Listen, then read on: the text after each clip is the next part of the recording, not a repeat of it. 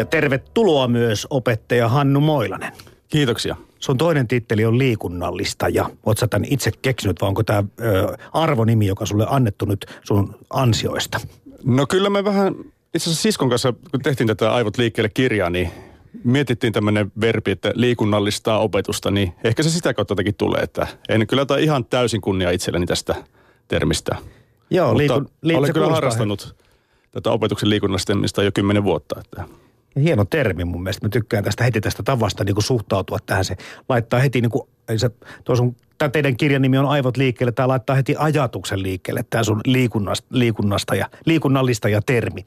Tota, joo, siis olet tehnyt siis yhdessä Helena Salakan kanssa tämän kirjan Aivot liikkeelle, jossa käydään laittamaan lapsia liikkumaan. Ja, ja sä toteat tässä aika alkuvaiheessa jo sitä, että alakoulussa vielä lapset jonkin verran liikkuvatkin, mutta yläkoulut ja toisen asteen koulutus on semmoisia haasteita, että siitä olette niin kuin ottaneet enemmänkin kopin.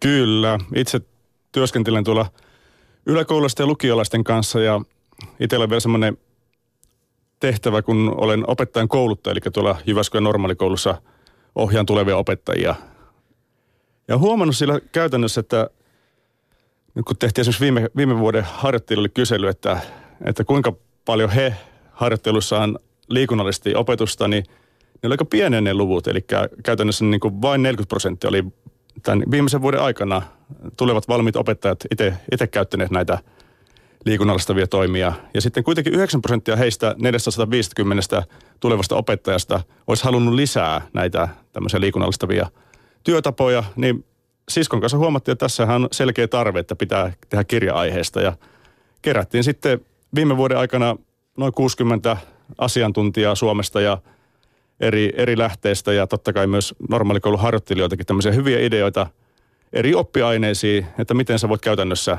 oppitunnilla liikunnallista opetusta. Ja meillä nimenomaan punainen lanka on siinä, että miten se liike voisi linkittyä oppimiseen. Koska nythän jo alakoulussa tehdään paljon sitä erilaista tämmöistä väli, välijumppaa, noustaa ylös ja välituntisin liikutaan. Mutta meillä on nimenomaan ajatus se, että liike ja oppiminen, miten ne voisi yhdistää ja miten se liike voisi tehostaa sitä oppimista yläkoulu-lukion näkökulmasta.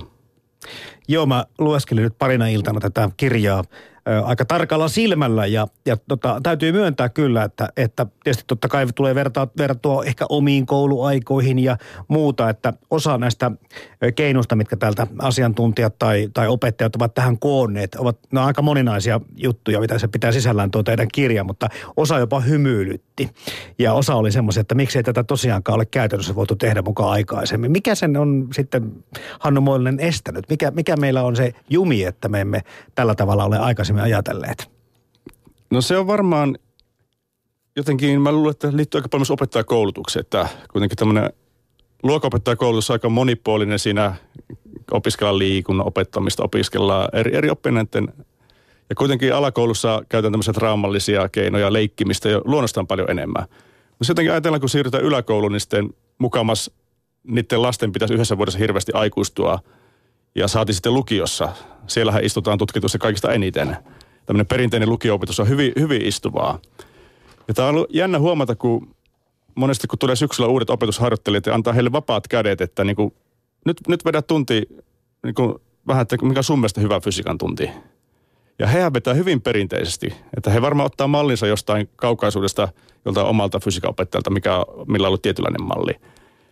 Niin tavallaan nyt ehkä tässä meillä se idea, että tätä pitäisi, näitä, pitäisi, näitä perinteisiä malleja päästä rikkomaan. Ja että miksi, kun on tutkitusti monessa tutkimuksessa havaittu, että liikkuminen auttaa oppimista, niin miksi tämä voisi siirtää yläkoulu ja lukionkin? Mm. Ja on tuon fysiikan nyt otit tähän puheeksi, niin on pakko kyllä itsekin tässä äh, niin kuin ihmetellä sitä hommaa, että pienillä asioilla, kohta rupeaa olemaan kaikissa koulussa jonkin verran tieto, tai siis jopa, jopa jokaisella lapsella oma kannattava tietokone tai tämmöinen taulut taulutietokone, iPad tai joku tabletti. Sitten kun siihen pannaan sykemittari, niin sinne eräs opettaja kirjoittaa, että hetkinen, että fysiikassa kun laitetaan oppilas itse koevälineeksi, niin nopeus, voima, kiihtyvyys, tasapaino, painovoima, heittoliike, keskipakoisvoima. Nämähän on kaikki asioita, mitä voidaan mitata tai mittuuttaa sillä oppilaalla itse itseään, itsestään. että siis eihän tämä nyt ole mikään, tosiaan mikään rakettitiede juttu. No ei kyllä. Itse juuri tuossa 2013 kiinnostunut tästä näkökulmasta fysiikaopetukseen, että meillä oli KIHUN kilpa- ja keskuksia sitten liikuntabiologian laitoksen kanssa tämmöinen yhteistyöprojekti, että tavallaan fysiikan mekaniikan kurssien oppimateriaalia tuotettiin urheilemalla. Eli oppilaat itse teki erilaisia kuntosaliliikkeitä tai käytiin juoksemassa koulun pihalla tai käytiin Mäkimatin perhepuistossa tuolla karusellissa pyörimässä. Ja näillä ihan halpoilla, halvoilla antureilla, tyyli mitä saa ilmais, ilmaisappeja johonkin kännykkään tai iPadiin, niin niillä mitattiin näitä kyseisiä suureita. Ja siellä on myös semmoinen taka-ajatus, kun ne oli urheilevia oppilaita, että he saisivat myös itse omaan lajinsa sitten jonkunlaista fysiikan pohjaa, että miksi kannattaa rinnallevetoa tehdä tietyllä tekniikalla. Miksi se kiihdytysmatka kannattaa olla pitkä eikä lyhyt. Eli ihan tämmöisiä konkreettisia hyötyjä myös niin oppilaiden oman, oman urheilun näkökulmasta. Niin ja tässä nyt kun tästä pikkuhiljaa mennään tätä toiminnallisuutta koulussa kohti, niin, niin heti niin kuin ensin metreiltä asti minusta tuntuu, että tästä näistä kaikista asioista, mitä sä nyt kerrot tai mitä mä sun tai teidän kirjasta luin, niin tässä on yksi asia, mikä on hirveän tärkeä. Hauskuus. Nämä, nämä on niin kiinnostavia ja mielenkiintoisia ja, ja, ja luovia ja tämmöisiä niin kuin mukaansa tempaavia monet asiat. Eli tämä hauskuus, mutta kun ei sitä ole kuule, hän on niin kuin liitetty perinteiseen koulunkäyntiin kovin vakavasti aikaisemmin. Niin, tuo oma työhän on semmoista, että mä melkein tähän aikaan vuodesta suurimman osan oppituntia seuraa siellä luokan perällä ja mua kiinnostaa nimenomaan se, että milloin tapahtuu semmoisia hetkiä, että oppilaat herää sitten horteesta. Puhutaan tämmöisen opetuksen kannalta merkitykseltä hetkistä. Ja kyllä mä oon havainnut, että, että se hauskuus, öö, puhutaan, mä puhun mieluummin tämmöistä niin positiivista oppimisilmastosta – että ethän säkään muista välttämättä yksittäisiä fysiikan tunteja tai mitä tahansa sun yläkoulusta. Koeputken räjähdyksen muista. Okei, okay. mutta tota, sen sä muistat, että minkälainen se yleisfiilis sillä tunnilla. Kyllä. Ja itse ajattelen tälle, että mä voin hirveästi niitä oppilaita muuttaa. Ja kun mä ajattelen, että on vaikka joku chilikasvia viljelle, niin mä en voi, mä en voi sitä kasvia saa itse kasvamaan. Mutta mä voin suoda sille ne it, suotuisat kasvuolosuhteet, eli luoda semmoisen positiivisen oppimisilmaston mun tunneille. Ja se kantaa yleensä. Niin tämä toiminnallisuus, niin tämähän on mukana myöskin tässä uudessa opetussuunnitelmassa. Mitä se tota, käytännössä niin tarkoittaa? Minkälaisia esimerkkejä tästä toiminnallisuudesta ö, sä voit kertoa? No, itse puhun nyt enemmän oma-aineen näkökulmasta ehkä, mutta tosiaan näissä uusissa opetussuunnitelmissa ja hallituksen kärkisankkeessa tulee nämä toiminnallisuus ja digitalisaatio vahvasti esiin. Itse koen, että mulla se tarkoittaa eniten sitä, että pystytään digitalisaation avulla laajentaa oppimisympäristöjä. Eli päästään sinne oikeaan, päästään mun koulun lähellä vaikka semmoinen hieno lampi. Niin me voidaan pH-mittaus tehdä, että käppäillä sinne lammelle ja mitataan sitä veden pH, tai sitten mennään toiseen lampeen ja mietitään, että miksi, miksi siinä on erilainen pH, koska toiseen on sor, sortkakkineet enemmän kuin toiseen.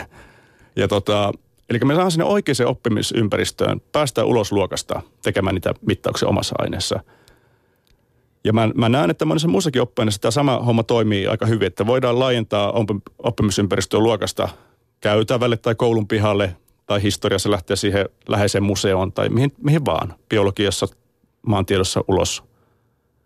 Mm-hmm. Niin kaksi, heti, heti tulee tämä just tämä oppimisympäristön vaihto. Eli luokkahuone ei välttämättä ole enää se paikka, missä tulevaisuudessa oppia päähän taotaan tai hienommin sanottuna ehkä omaksutaan uusia oppimistaitoja. Mutta kuitenkin tämä, että, että niin kuin, ö, tekemällä oppiminen, eli tehdään itse ja sitten, sitten se, että tehdään sitten siellä oikeassa oppimisympäristössä. Nämä on, nämä on niin ihan tämmöisiä, jotenkin tuntuu, että ihan yksinkertaisia asioita, mutta jollain tavalla ei ole ehkä nyt sitten niin kuin aikaisemmin tähän asiaan samalla tavalla kiinnitetty huomiota. Joo, ja tulee myös sitten tämä niin kuin yhdessä tekeminen, eli tavallaan tämä sosiaalinen näkökulma, että monesti hommat, mitä tehdään, mennään tekemään ulos, niin ne tehdään porukalla. Eli tämä uusi OPS, varmaan pohjana aika paljon tämmöinen, siinä on iso tutkijaporukka, lähdettiin miettimään tämmöisiä 2000-luvun taitoja, ja niihin liittyy just siis luovuus, yhdessä tekeminen, ryhmätyötaidot, sitten tämmöisen uuden tekniikan soveltaminen. Niin mä luulen, että ne näissä uusissa, niin kuin tässä meidänkin kirjan työtavoissa tulee paljon näitä, puhutaan näistä metataidoista, 2000-luvun taidoista, mm. josta on tosiaan luovuus, ryhmätyö, taidot on ehkä tärkeimpiä. Onko sun opinahjo tai koulut ollut mukana tässä liikkuvaa kouluhankkeessa, joka 2010 alkoi? Taisi olla pilottihanke kuitenkin alun perin ja nyt se on laajentunut aika hyvin ympäri Suomen. Joo, siinä tällä hetkellä on 1700 koulua, kyllä Oho. Jyväskylän normaalikoulu mukana kanssa. Ja siinä lähdettiin tällaisesta asiasta, vähän niin kuin samoista ajatuksista liikkeelle silloin, että että tota, miten saadaan niin kuin tätä toiminnallisuutta ja liikkumista lisää. Ja siinä tuli jo kaikenlaisia tämmöisiä vähän vastaaviakin asioita, mitä teidänkin kirjassa luetellaan. Että et, et, opettajien ja oppilaiden oma aktiivisuus ja sitten, mutta miksei myöskin tämmöiset tukiorganisaatiot, kolmas sektori, vapaaehtoisjärjestöt, urheiluseurat, vanhemmat, vanhempain yhdistykset, nämä kaikki voidaan yhtäkkiä niin kuin jotenkin ö, limittää tämmöiseen niin kuin toimintaan myöskin koulun kanssa. Tai ainakin yhteistyötä lisätä. Kyllä, itse tykkäisin kovasti tämmöistä Amerikan mallista, että meillä on kertaa Suomessa niin hienot fasiliteetit, monessa koulussa on iso jumppasali ja kaiken maailman musiikkiluokat ja isot, isot koulun pihat, että miksi ihmeessä vanhempia pitäisi lähteä iltasi hikihatussa roudaamaan johonkin eri paikkaan, paikasta paikkaan sitten, kun ne samat harrastukset voisi ihan hyvin järjestää siihen koulun pihaa. Itse en ole poliitikko, enkä totta kai keksi tähän ratkaisua, mutta – on aina miettinyt, kun Amerikassa homma toimii niin hyvin. Mm. Ja sitten Amerikassa myös opettajat osallistuivat tähän, että joku matikaopettaja saattaa vetää urheilukerhoa koulun jälkeen ja fysiikaopettaja saattaa vetää draamakerhoa, että mä en ymmärrä, miksi ei voi Suomessa toimia. Joo, kyllä tästä esimerkkejä muuten alkaa olla Suomessa, mm. että, että ainakin nämä, jotka liikkuvaa kouluhankkeessa ovat olleet mukana, niin siellä on sitten sitten tämmöistä, tämmöistä ajattelua, että, että opettajatkin, koska kaikilla meillä melkeinpä – alkaa joku harrastus olla tai joku erityistaito, niin yhtäkkiä niin kuin sen mukaan ottaminen ja että sä pystyt olemaan myöskin tämmöisessä niin kuin toiminnassa, oliva sitten kerhotoimintaa tai mitä tahansa vaatimatontakin harrastustoimintaa, niin sä pystyt yhtäkkiä kannattelemaan ja tuomaan ja käyttämään hyväksi ja muitakin taitoja. Juurikin näin ja sillä iso, iso merkitys myös kouluyhteisöllisyyteen. Ajatellaan vaikka, että jos on vaikka koulu joku oma, oma kuoro tai jalkapallojoukkue tai juoksujoukkue, niin sehän kun Amerikassa nähdään, niin kyllä boostaa hyvin sitä koulumehenkeä. Mm. Niin, yhteisöllisyys. Tämä, että opettajat ja oppilaat tekee asioita yhdessä, sekin on vähän uudenlaista ajattelua, koska, koska se on ollut vähän sitä korokkeen takana patsastelua perinteisemmin. Ja nyt sitten, kun tämä oppilaiden oma aktiivisuus tässä hommassa korostuu ja tämmöinen kanssa oppiminen, niin eikö ole huomattu myöskin tutkimukseen, että kaikilla on kyllä silloinkin kivempaa, kun se tehdään jengissä? Juurikin näin, että Opettaja menee helposti siihen harhaan, kun tämä maailman perinteisin opetusmenetelmä, että opettaja kirjoittaa taululle ja oppilaat kopioi sen perässä, että se on tosi toimiva, koska oppilaat on silloin hiljaa. Mm-hmm. Ne joutuu keskittyä siihen kirjoittamiseen. Ja koska opettaja haluaa hallita luokkaa, niin hänelle tulee semmoinen illuusio, että kun minä teen tällä tavalla joka tunti, niin nyt, nyt se luokka on hiljaa, ne on paikallaan, minä hallitsen tätä hommaa. Mutta itse ajattelen, että se on justiinsa päinvastoin, koska sä et voi oppilaan ajatuksia hallita. Todennäköisesti kun sä höpötät 90 minuuttia putkeen, niin aika nopeasti lähtee se oppilaan ajatukset harhaille johonkin muualle. Tai kun ne istuu hiljaa ja kirjoittaa, niin se saattaa ajatella ihan jotain muuta. Mm-hmm. Itse koen, että tämmöiset toiminnalliset työtavat, sä siinä paremmin oikeasti pystyt hallitsemaan, vaikka se näyttää ulkos, ulkopuolisen silmin, että eihän tuossa päätäkään häntä, että ne häröilee tuolla käytävillä ja tekee mitä, mitä sattuu. Mutta totuus on kuitenkin, että silloin sä näet selkeästi, että mitä he ovat, mitä oppilaat sillä hetkellä tekee. Ja sä näet sen prosessin, sä näet se, mitä he keskenään kommunikoi. Itselle ainakin koen, että mun on helpompi hallita semmoista tilannetta. Mm. Sä kerrot tässä, tai kerrot tässä kirjassanne myöskin tästä tutkija David, David Kolbista, joka niin kuin on kertonut tai tutkinut sitä, että kaikki toiminnot mukaan oppimistilanteeseen, tunteet, ajattelu, aistit ja käyttäytyminen. Ja tämä on tietysti jollakin tavalla, ehkä sillä tavalla aika radikaali ajattelu siitä nähdä, että ennen oli vain korvat, eli kuunteleminen se tärkein aisti havainto. Ja se, sen varaan niin kuin oppiminen jäi. Joo, tämähän meillä esimerkiksi omassa koulussa sellainen keskeinen, mitä me yritetään harjoittelijoille opettaa, että se sama viesti, kun saadaan mahdollisimman monta aistikanavaa kautta, niin silloin se todennäköisyys kasvaa, että se menee perille. Ja kun meillä on erilaisia oppijoita luokassa, niin käyttää monipuolisia opetusmenetelmiä. Edelleenkään en kiellä, etteikö olisi hyviä vanhoja opetusmenetelmiä. Mä tykkään edelleenkin kirjoittaa taululle. Edelleenkin tykkään... Eli vielä, vielä on taulut Kyllä, teillä. kyllä. Ja edelleenkin oppilaat tekee tehtäviä istualten tai, tai seisoalten, miten tekevätkin. Ja edelleenkin käytän sitä, että kirjoitan lyhyet muistinpanot.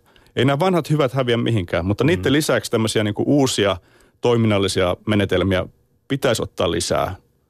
Tähän niin reseptiin. Me ollaan Hannu Moillinen oltu huolissaan Suomessa ennen kaikkea poikien koulunkäynnin tulevaisuudesta. Lukutaidossa ollaan jäljessä pojat tyttöjä jo paikoin pari vuotta ihan peruskoulun loppuun mennessä. Ne on isoja asioita. Olisiko tässä olla yksi tai siis keino nimenomaan saada aktivoitua poikaoppilaita? No ehdottomasti kyllä mä se näen käytännössä itse, kun tekee tämmöisiä esimerkiksi urheilufysiikkaan liittyviä juttuja, että lähdetään, lähdetään vaikka potkii palloa ja mittaa sen nopeutta ja laskea siitä jotain, jotain juttua, niin kyllä se motivoi poikia ihan eri tavalla. Ja tässä se tulevaisuus mun mielestä onkin, että, että kun rakennetaan tämmöisiä pilvipalveluita, ja sä voit laittaa sinne pilveen esimerkiksi fysiikan tehtäviä eri näkökulmista, niin että pojat vois valita sillä tehtäväksi, että – heitä kiinnostaa vain vaikka urheilufysiikkaan tai autoihin liittyvä juttu. Ja tytöt voisivat valita sitten vaikka tanssin pyörimiseen liittyviä fysiikan tehtäviä. Tai että niin kuin oppilaat tulee myös mahdollisuus valita niitä niin oman kiinnostuksen kohteen mukaan eri tehtäviä. Ja mm-hmm. näitä me ollaan kovasti kehittelemässä tällä hetkellä tuolla esimerkiksi omassa koulussani. No, mulle tulee vielä tästä mieleen vielä tämä työrauha ja hiljaisuus. Pitääkö tämä niin asemoida ja miettiä kokonaan nykykoulussa uudestaan? Kyllä, eli on mun mielestä olemassa niin kuin kahdenlaista hälinää. Että on semmoista niin kuin selkeä semmoista häsläyshälinää, joka häiritsee, ja sitten on olemassa semmoista niin kuin oppimisesta syntyvää hälinää. Ja jotenkin tuntuu, että monella opettajalla on aika huono sietokyky siihen niin kuin oppimishälinää. Ja mun mielestä se on positiivista hälinää, ja sitä saa olla silloin, kun on toiminnallista, toiminnallista opetusta. Miten toi jäi miettimään sitä hommaa, että jos tämä tietenkin voi palvella semmoista kineettisesti suuntautuvaa oppilasta paremmin, joka, joka niin kuin oppii tekemällä ja toiminnan kautta. Mutta sitten tässä tyttö- ja poika-asetelmassa, niin, niin, niin joutuuko ottamaan jollakin tavalla huomioon sukupuolen tässä opetus, tämmöisessä toiminnallisessa opettamisessa? No itse en ole kyllä hirveästikään tehnyt tämmöistä jakoa. Että kyllä kun me vaikka opiskeltiin fysiikkaa, tanssin keinoita, jotain breakdance-juttuja tehtiin tuolla liikuntasalin lattialla, niin kyllä ne tytöt ja pojat lähtee ihan yhtä lailla mukaan. En mä ajatellut, että onko tämä tyttö vai poikin juttu. Tai jos me tehdään jotain ur- urheiluun liittyvää fysiikan tutkimuksia, niin en, en mä sitä ajattele sillä tavalla. Eli tasa-arvo-opas on ihan niin kuin ajan tasalla tämänkin suhteen, että Kyllä. ei tarvitse sitä olla huolissaan. Tota, käydään läpi ihan lyhyesti, koska se on aika tärkeä juttu. Me puhutaan nyt tästä tekemisestä, liikunnasta, toiminnallisuudesta, liikkumista yleensäkin, että sillä on, jokainen tietää sen, että tämmöistä niin kuin terveyttä edistävää juttuahan se on. Eli jos mitä enemmän liikut, mitä enemmän, mutta kuitenkin sille riittävällä liikunnalla pidät yllä myöskin terveyttä. Mutta millä tavalla se tähän oppimiseen liittyy? Siitä on tutkimustuloksia, kuten tuossa Hannu Moilonen sanotkin alussa jo, että se parantaa myös oppimistuloksia, mutta mitä muuta kaikkea tämä liikunta tai liikunnallisuus, toiminnallisuus tähän ö, lapsen elämään voi tuoda? No kyllä se on vaan valtava, esimerkiksi huomaa nämä sosiaaliset suhteet, että en mä tiedä, onko se hyvä vai huono asia, mutta kun pojat, pikkupojat vaikka pelaa jalkapalloa koulun pihalla, niin kyllä siinä vaan pääsee sitten paremmin niihin ikään kuin sosiaalisiin verkostoihin mukaan. Tuossa kirjassahan mä keskityn ennen kaikkea näihin, näihin tota, konkreettisiin vaikutuksiin aivoihin, miten se lisää harmaata aluetta, miten hypotalamus kasvaa. Eli tavallaan idea on se, että liikkuvalla lapsella ihan tutkitusti, no voisi käyttää tämmöistä vertausta, että jos sä pystyt ajaa autolla 200 ja sitten sun pitää ajaa sillä 80. Sitä 80 on helppo ajaa. Eli se tavallaan virittää aivot ihan rakenteeltaan semmoiseksi, että on helpompi oppia. Ja t- tätä nyt on tutkittu esimerkiksi Jyväskylän yliopistossa aika, aika paljon ja havaittu näitä konkreettisia muutoksia aivoissa, mitä liikunta aiheuttaa. Niin, oppimistulokset on tutkimusten mukaan, tai koetulokset parempia liikuntaa harrastavilla lapsilla. Niin kuten sanot tuossa sosiaaliset suhteet varmasti on yksi merkittävä asia. Lapset haluaa yleensä integroitua johonkin porukkaan. Kavereita saa varmasti lisää tämmöisen toiminnan avulla. Sitten tämä tulee mietti, mieleen tämä, mistä nyt viime aikoina tästä ikäviä nettivideoitakin on katsottu, tämmöinen niin koulurauha tai opiskelurauha tai käytöshäiriöt miten tämmöinen, voisi kuvitella, että liikunta kumminkin auttaa keskittymään ja, ja auttaa tässäkin asiassa? No yläkoulusta on sillä aika tota, jopa helppo siinä suhteessa opettaa, koska he välittömästi näyttää, että onko heillä motivaatiota siihen opetettava asia vai ei. Että monesti tämmöiset käytöshäiriöt tulee siitä, että he kokevat, että nyt ei ole mielekästä tekemistä. Mm. Lukiolaista vastaavasti istuu hiljaa ja he ei kerro sitä opettajalle, vaan ne, sä et pääse heidän pään sisälle.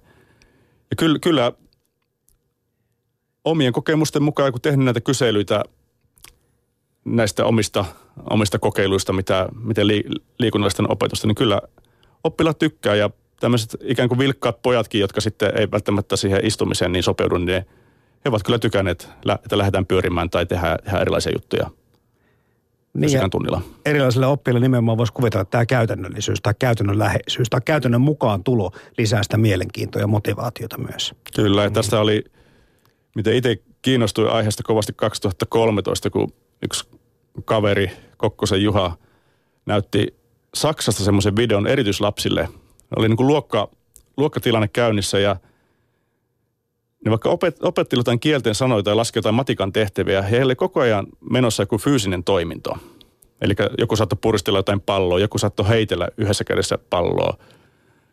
Eli tämä, tämä linkki, että kun sä teet jotain kinesteettistä keholas ja samalla opit, niin siinä tapahtuu, koska nehän sama, samat oppimisen alueet on aivossa käytössä tässä mm. kehollisessa oppimisessa ja tiedollisessa oppimisessa, niin siinä tapahtuu jännää yhdistymistä ja näissäkin koulussa saatu valtavan hyviä tuloksia oppimisen suhteen näillä erityislapsilla. Ja mä, koska se toimii erityislapsilla näin hyvin, niin miksei voisi toimia ihan tavallisakin lapsilla? Mm.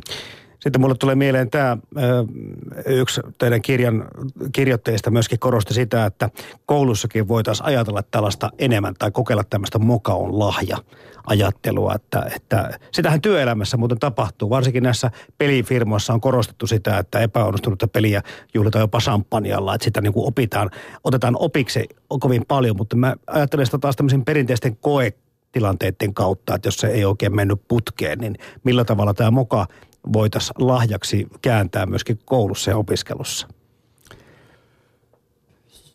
Joo, tota, nythän tämä uusi arviointi OPSI mukaan tähtää siihen, että tavallaan tämä kurssiaikainen arviointi olisi enemmänkin sitä, että silloin saa mokata, saa tehdä niitä virheitä, saa oppia virheistä. Että sitten vasta siinä kurssin lopussa testattaisiin ikään kuin sitä perinteistä, perinteistä arviointia.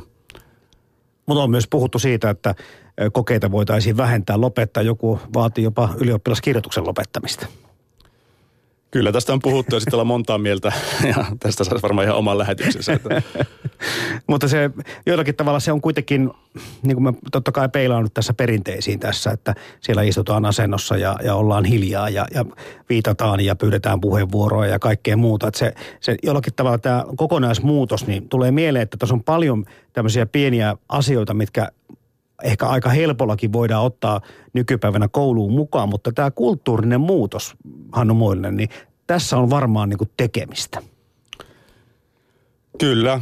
Eli nyt eletään kyllä tosi mielenkiintoista murrosvaihetta tässä opetusrintamalla. Että edelleenkin on paljon vanhoja hyviä opettajia, jotka käyttää niitä 30 vuotta vanhoja sitten opiskeltuja asioita, mitä silloin opetettiin Norssilla. Ja nyt on tulossa tämä uusi sukupolvi, ja kun ne kohtaa niissä opettajahuoneissa Plus sitten tulee kaikki tämä tulevaisuuden teknologia, mitä puhutaan esimerkiksi, että 20 vuoden päästä on jo kaiken älytietokoneita ja nämä perinteiset ammatit on häviämässä. Eli kaikki tämmöinen suorittava työ, mitä ennen koulussa ollaan hirveästi opeteltu tämmöistä niin kuin laske, laske, suorita, tee, tee toistoja. Ja sitten kun tulevaisuuden tutkijat sanoivat, että tämmöinen niin kuin suorittava työ on häviämässä tulevaisuudessa, mm-hmm. niin kyllä tämä on mielenkiintoinen paketti ja itsekin jänn, jännityksellä odotetaan, mihin tämä johtaa. Tämä tietotekniikka, tämä on muutenkin sillä tavalla kun se, sekin menee aika paljon nopeasti eteenpäin. Ja, ja niin kuin sanottua, niin kyllähän monissa koulussa on tämä otettu haaste hyvin vastaan ja näitä koneita on sitten hankittu. Mutta ei kai sekään ole tosiaan tavatonta, että opiskelijat ja oppilaat ovat taidoissa ja tiedoissa tämän suhteen niin kuin opettajien edellä. No joo, tuo totta kai he osaavat sitä tablettia käyttää tosi näppärästi.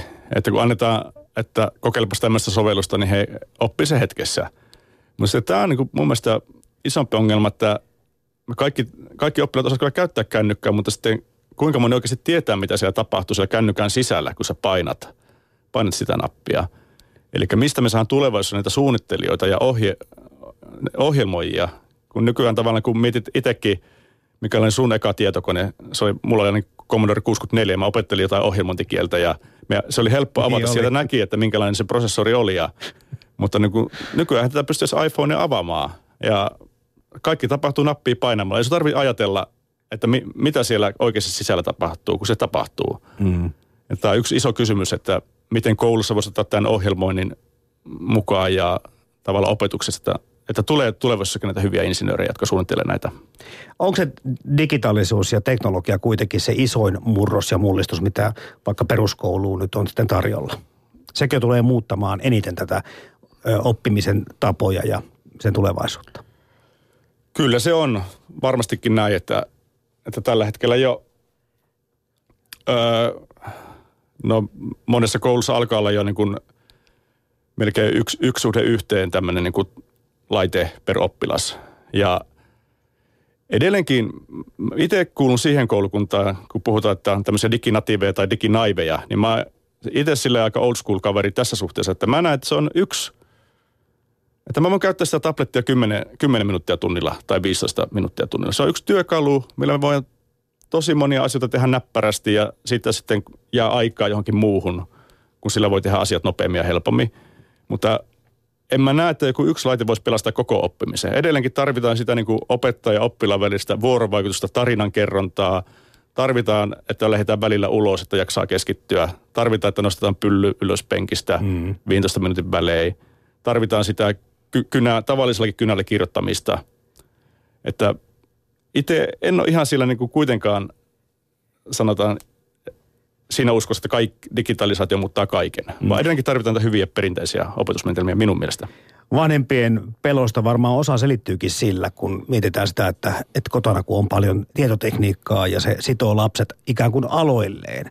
Että, että ehkä ei ajatellakaan tai tiedosta sitä asiaa, että tällä teknologialla taas koulussa pyritään lapset saamaan liikkumaan, kun jos kotona se tekee vähän niin kuin käyttäytyy toisinpäin tämä Pokemon Go on aika, aika käytetty esimerkki, mutta, mutta täytyy kyllä myöntää, että, että kiinnostavia ja hienoja kilometrilukemia kännykkään ilmestyy ihan yhdessäkin päivässä. Että jos tämän tyylistä ajattelua pysytään, olipahan sitä tämmöistä lisättyä todellisuutta tai mitä tahansa käyttämään myöskin koulussa apuna, niin kyllähän se niin kuin aika hyvään suuntaan on menossa.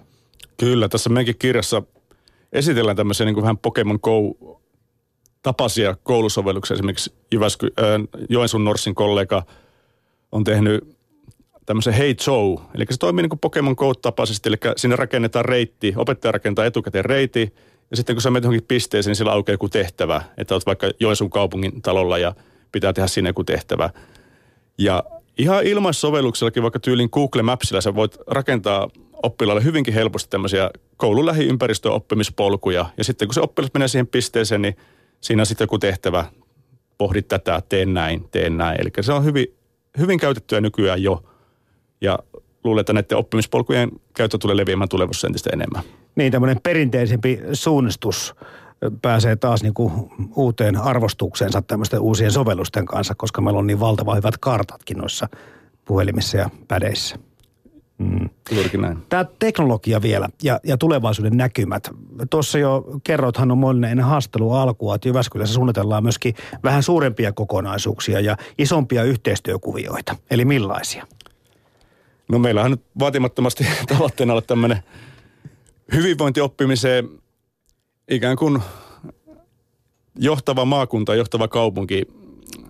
Meillähän paljon tietysti Jyväskylässä käy näitä vieraita, kansainvälisiä vieraita, noin 50 käy meidänkin koulussa vuodessa ja siellä tehdään näitä koulutus, koulutusvientisopimuksia ollaan tehty muun muassa Abu Dhabi ja Saudi-Arabia ja monen paikkaan viikoittain melkein joku, joku porukka käy. Ja nyt koska uudessa op, op, tässä opetussuunnitelmassa tämä hyvinvointi on niin keskeisessä asemassa, ja mekin nyt ollaan nähty se käytännössä, että kyllä se on vaan sille, että kokonaisvaltainen hyvinvointi, se korreloi suoraan oppimistuloksiin. Eli jos sä nukut hyvin, jos sä syöt, jos sä liikut hyvin, niin yleensä sulla menee aika hyvin koulussa. Ja nyt tähän, nyt kun tämä nykytekniikka, meillä on Jyväskylässä esimerkiksi Polar, First Beat, näitä niin kuin eri, erittäin kovia firmoja, joilla voi omasta kehosta saada mielenkiintoisia mittausdatoja. Niin meillä on pro, tämmöisiä projekteja, että oppilaat mittaa omasta kehosta tietoa, tehdään tämä First Beatin hyvinvointianalyysi, millä saadaan niin kuin esimerkiksi sun tämänhetkisestä stressitilasta tietoa, tai saadaan sitä hyvän, syvän unen määrästä tietoa. Ja sitä kun sitten käytetään eri, eri oppiaineissa, vaikka liikunta, terveystieto, fysiikka, kemia, biologia, psykologia, sitä oppilaan oman kehon tietoa käytetään oppimateriaalia lähtökohtana opetukseen. Se on tutkimusten mukaan heti kiinnostavampi tapaus, kun se on omakohtaista tietoa. Ja nyt nämä isot hankkeet Jyväskylässä myös sitten totta kai, no tullaan tekemään jossain vaiheessa varmaan sillä, että ihan verikoe kaikilta oppilailta. Ja se otetaan vuosittain. Ja sitten sitä syötetään sitten tuonne sairaalan meille, eli nämä älytietokoneet tulee sitten jauhamaan tätä hyvinvointitietoa ja sitten verikokeesta laskee eri, eri parametreja, että ennen kuin sun tarvitsisi mennä lääkärille, niin tämä älytietokone näkee, että mikä sua, onko diabetes kehittymässä, onko jotain muita, muita vaivoja kehittymässä. Ja sitten varmaan siitä viisi vuotta, niin kohta laitetaan kakkanäytettäkin ja voidaan sitten suoliston hyvinvointia, koska nykyään tiedetään, että suolisto on niin toiset aivot ja siitä sitten voi määrätä, että minkälaisia bakteereja sun pitäisi syödä, mitä sun pitäisi syödä. Eli meillä on tämmöinen iso, iso klusteri tuonne Jyväskylässä kehittymässä, missä on tämä Suomen modernein sairaala, Kukkula-hanke ja sitten HIPPOS, eli tämmöinen hyvinvointiliikuntahanke. Ja siihen nivoutuu nämä IT-tiedekunta ja First Beat Polar, kaikki tämmöiset niin hyvinvointitoimijat. Plus totta kai sitten kasvatustieteellinen tiedekunta. Mm. Eli miten tätä kaikkea voisi, niin kuin, kaikki hyötyisi kaikesta. Ja semmoisia kuvioita tässä kehitellään kovasti. En kysy Hannu Moinen sulta, että kuka tuon datan omistaa sitten tulevaisuudessa, mutta, mutta sanon, että kuulostaa myöskin hyvältä vietetuotteelta. Kyllä, mm. ja se, tällehän me uskotaan, e, e, niin kuin Jyväskylässäkin eduklusteri tekee kovaa tulosta, eli tämä on ehdottomasti suomalainen vietituote, tämä suomalainen koulutus. Tästä vähemmän, mutta tästä edellisestä, mistä ollaan puhuttu, niin enemmän aivot liikkeelle tehosta oppimista yläkoulussa ja toisella asteella. Olet siis Hannu Mollinen tämän kirjan yhdessä Helena Salakan kanssa tehnyt ja totta kai opettajille, mutta myöskin koulusta kiinnostuneille ja vanhemmille voisin suositella tätä kirjaa. Nimittäin se avaa ehkä silmiä siitä, että mitä on tämän päivän koulu ja mitä se on tulevaisuudessa ennen kaikkea. Kiitoksia käynnistä. Kiitoksia. päivän jatkoa. Kiitos samoin.